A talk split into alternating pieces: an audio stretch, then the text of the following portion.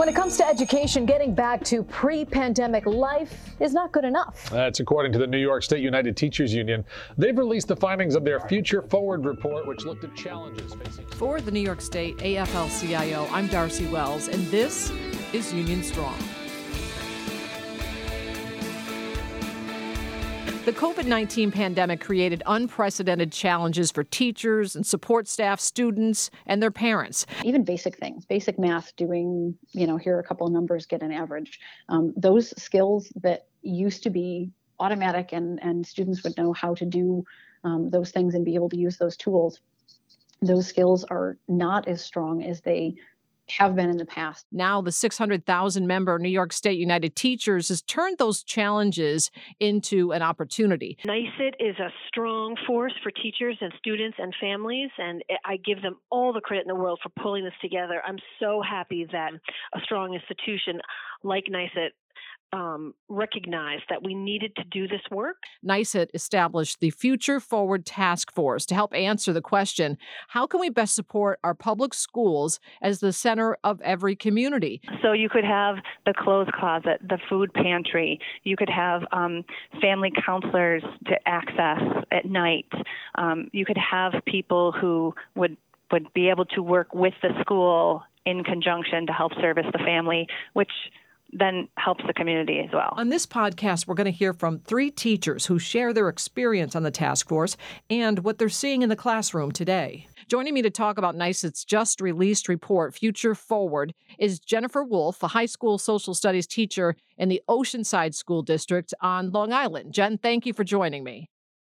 Oh, I, I, really appreciate being asked to join. Thank you. So, Jen, can you give us some insight on what the task force focused on and some of the key recommendations that the union came up with as a result? Sure. Well, we focused on taking advantage of this um, unprecedented opportunity to think about, you know, how we do school and the responsibilities of teachers and schools to our students um, in the 21st century. And I, I really enjoyed. We worked all summer long, um, had many, many meetings, talking about what we learned and what we want to keep and what we didn't want to keep. And so we looked at five main um, areas. One being that we wanted to focus on public schools, right, as the centers of our uh, communities, mm-hmm. right? So, so we wanted to improve funding for uh, community schools and combat food insecurity, uh, for example. Many of us ended up um, delivering food all a pandemic long to so many students, and it became obvious that we need to make sure that kids have access to lunch and breakfast. And that's something that we as a union would like to advocate for uh, you know, moving forward that sometimes these kids, those are the only two meals that they get all day. And it's mm-hmm. important that, that we, you know, provide that stuff. And then we took a look um, at um, supporting students' social and emotional needs. That became so obvious to all of us that kids and teachers um, and parents actually, right, had a lot of trouble, you know, adjusting to the new world order. And it was really hard. Our kids were isolated, our parents were isolated, teachers were working um, long, long hours to learn new platforms. And all of this took its toll, you know, on people's mental health. And then we realized certainly that we don't have enough, you know, mental health supports in schools. That we need to um, increase those numbers, you know, of of folks who can do the kind of work that our kids need in order to come to school ready to learn you know mm-hmm. and um, then we also took a look at fighting for racial justice. That was certainly a topic that came up over and over again. No matter what topic we uh, we were talking about, we we want to make sure that every student receives an equitable shot at success. And what does that look like in our schools? And what do our schools need in order to make sure that that happens? Um, it goes beyond just including books um, and literature that reflect, you know, the diversity of the kids in our classroom to teaching teachers about, you know, implicit bias and supporting inclusivity. So there were a lot of topics that we talked about that covered the kinds of practices that we'd like to see in our classroom and the kind of supports that we that we would like schools to have, you know, in order to make that happen. Then we looked at um, de-emphasizing high stakes testing. We found that that became a source of a lot of anxiety for our students um, and for our teachers. We would like to decouple the high stakes part of testing because it became something that teachers were especially during the pandemic, focused on getting these kids past these tests that we weren't sure we, we were going to give, and it caused you know a lot of undue anxiety and kids weren't actually learning. They were stressing out you know about mm-hmm. those exams. Um, and we looked at you know adopting best practices for instruction and technology. We we certainly learned that in-person learning is the best kind of learning, but there certainly is a role for technology. We learned that there isn't an equal access to internet and you know and broadband and so we spoke about how we can ensure that every kid has access to the internet at home and that it is of quality access. That was part of the problem. A lot of kids were given um, hotspots or reduced cost internet, and it wasn't fast enough. It didn't have enough bandwidth, and so kids couldn't participate in class even if they had a device, right? You know, um, an internet access. And so I would say that the that the job of the task force was to make sure that kids have equal access to the tools they need to be successful critical thinkers. And we want to be able to help our parents you know develop these healthy and caring citizens. It sounds like and i'm sure you, you realize this already but like there's so many barriers to education before you can get to that oh, part yeah. of actually learning. Yeah. And then, you know, oh, this yeah. pandemic really just polarized all of that and it sounds like you this is um, this is like an opportunity to kind of have a a clean slate and you know really address yes. those things I mean, is that what it yes. felt like throughout this experience? Yes, it, it's exactly what it felt like. You know, I was thinking, I live um, in a part of the state that was badly impacted by Sandy, and mm-hmm. and it's been now almost ten years later, and I have to say that our city has built back better. Mm-hmm. And you're talking about the hurricane, about, the hurricane Sandy, right? right? Yes, yeah. sorry, yes, yes, oh, Hurricane Sandy, yes. And I was thinking about how that that this pandemic crisis is our opportunity to build back better. Wow. And that we shouldn't, you know, waste the learning. So, are you hopeful? I mean, it was a lot of work that went into this, a lot of time, a lot of brainstorming. Um, are you hopeful yeah. now that you've got this down on paper and and something yes. to work off of? Yes, 100%. I'm hopeful because we have a commissioner who supports many of these recommendations already. NYSUT is a strong force for teachers and students and families, and I give them all the credit in the world for pulling this together. I'm so happy that a strong institution like NYSUT um, recognized that we needed to do this work and that they got something on paper and it's out there, you know, for folks to take a look at. And I hope that what they see are teachers and educators who care deeply about other people's children mm-hmm. and that we are trying super hard to make sure that we don't, you know, lose anyone and that we, we prepare them for a 21st century world. Well, Jen Wolf, also, I want to say to you, congratulations. I know you were named the 2021 New York State Teacher of the Year. Oh. So that is awesome. Thank you. And Thank you. It was an awesome responsibility. It was an honor of my professional career, I have to say. Well, we appreciate it. We appreciate you. And thank you for taking the time and joining me on the podcast. Oh, and thank you for having me. I really appreciate it. Adrienne Cohan was also on the task force. Adrienne's an elementary school social worker from Starpoint in Western New York. Adrienne, thank you for joining me on the podcast. Thanks for having me. So, as a social worker, you bring a unique perspective to the many emotional challenges that I'm sure some students are wrestling with as we try to get back to some sense of normalcy, whatever that is. But can you talk to me about that a little bit? What are you seeing in your district as it relates to that um, emotional challenge? And how does the report address those issues? So, I've been a school social worker for 20 years, and I want to say in the past um, five or six years, we've really seen a change in the social emotional needs of students and the basic fundamental skills that have been lacking when they enter school. However, after COVID, it has completely quadrupled mm. and that might even maybe tenfold more um, need that we're seeing. So when kids come into kindergarten, they're lacking so many of the skills needed just to help them function throughout the school day. So they have um, no social skills as far as like making eye contact, understanding how to have a conversation, mm-hmm. how to get along with others, how to follow directions. Um, they're lacking independent skills such mm-hmm. as sitting in their seat, unpacking their bag, managing their materials at their desk, or even how to unpack their lunchbox and feed them at, themselves at school.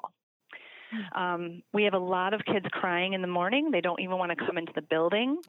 My September is literally every day getting kids off of bus and getting kids out of cars because they're crying. They don't want to come into school. So we're just noticing that without a lot of kids aren't doing any sort of schooling before kindergarten. Mm-hmm. And if there was a universal pre K, they could work on so many of those functional skills that would help them once they get into kindergarten. There's a lot of academic demands put on them in kindergarten, and mm-hmm. we really can't even address those for the first couple months of school. We're just trying to help them understand how to function in the school setting. Right. And so right, that would put them so much farther ahead with that. Yes. The pre And a lot of the skills that we're trying to work I mean, we're we have kids come to kindergarten in diapers. So we're doing toilet training with really? kids mm-hmm. in kindergarten. And I feel like we're missing uh, a big developmental stage like UPK, we could be teaching them those age appropriate skills. Right. So by the time they're in uh, kindergarten, they're they're ready for Correct. kindergarten. Exactly. Exactly. And I know one of the report's recommendations is creating community schools. What does a community school model look like? Like what does that mean? So, community schools are amazing because public schools really are the center of our communities.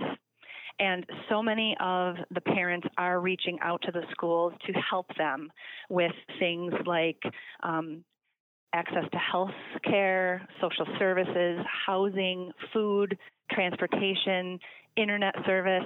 They're they're help they're they're contacting us for so many things and community schools offers that community-based wraparound support to help the students with all the support in those areas.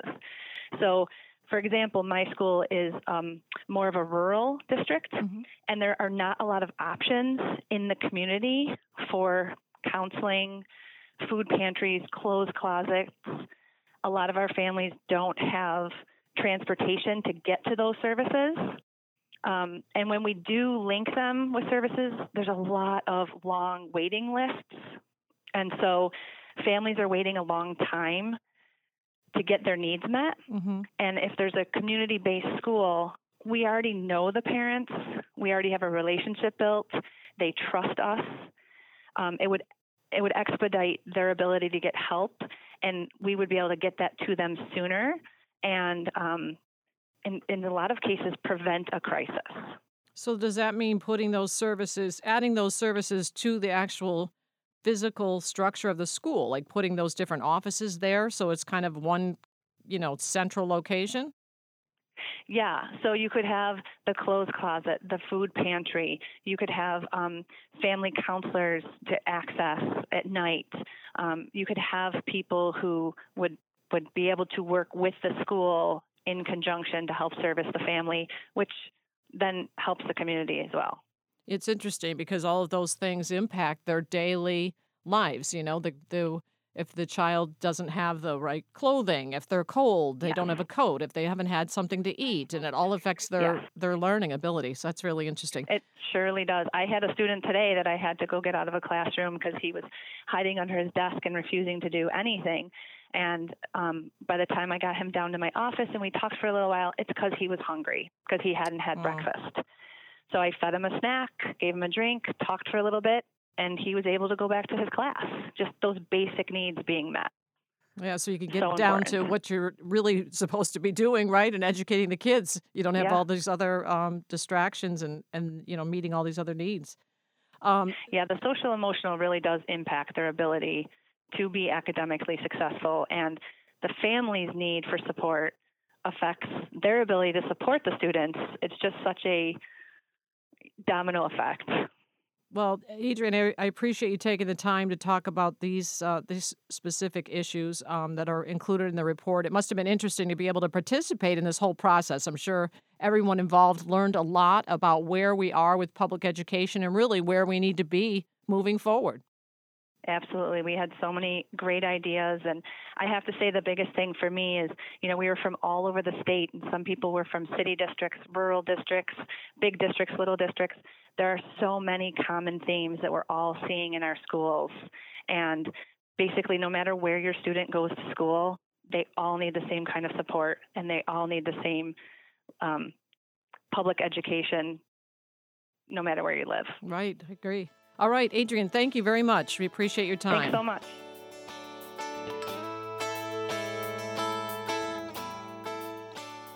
My final guest is Amy Heisick, who's a high school science teacher from North Syracuse. And Amy, I want to thank you for taking the time to come on the podcast. Absolutely. Thanks for having me. So this was a lot of work over the summer, and you know we've been hearing um, from some of your colleagues uh, about what's um, gone into this report. So what stands out in your mind? You had all these kind of brainstorming sessions where you could really discuss what some of the issues are and challenges are. What stands out to you that needs to be addressed that's included in this report to move forward? Well, there's a lot. I know that um, some of your other guests have mentioned the social emotional piece and mm-hmm. um, talking about the social emotional needs. As a high school teacher, that's one of the things that I have seen as well. Um, the student needs have increased instead of decreased over the last few years. And now with COVID and and the the aftermath of the pandemic and those sorts of things. Those are pieces that we need. Um, there are some other ones too. One of the things that came out to me in working with that group um, is the sheer brain power that we had and the ability to share experiences from all of the different places all around the state and figure out that these are things that are universal that our kids need um, and that these are universal needs that education needs to shift um, in this way um, one of the ways that we, or one of the things that we talked about was the emphasis or the continued emphasis on high stakes standardized testing. Mm-hmm. And that's one thing that absolutely needs to change. Um, that so much pressure is being put on students and on teachers um, for this one day. Mm-hmm. The thing is, kids don't learn the same way or at the same speed. So even you take a whole bunch of chronological age of kid, a whole bunch of 10 year olds or a whole bunch of 15 year olds, um, their brain development is actually a lot more it's a bigger range than what you would expect. Um, so even with all of those kids, they're not going to be at the same place academically on the same day. So to force them and to have them take this high stakes test on one day that is a one shot, this is going to determine your educational future and your educational path test um, is really not appropriate um, it's really damaging to, to students to be able to say, you have to take this test and this is going to determine your future.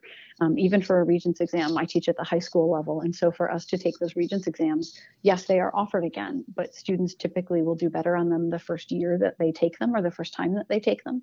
Um, but even then, it's it's a lot of pressure for one exam um, and it really is a lot of stress. So a lot of focus is being put on just the content that's being covered on those high stakes exams and their ELA and math.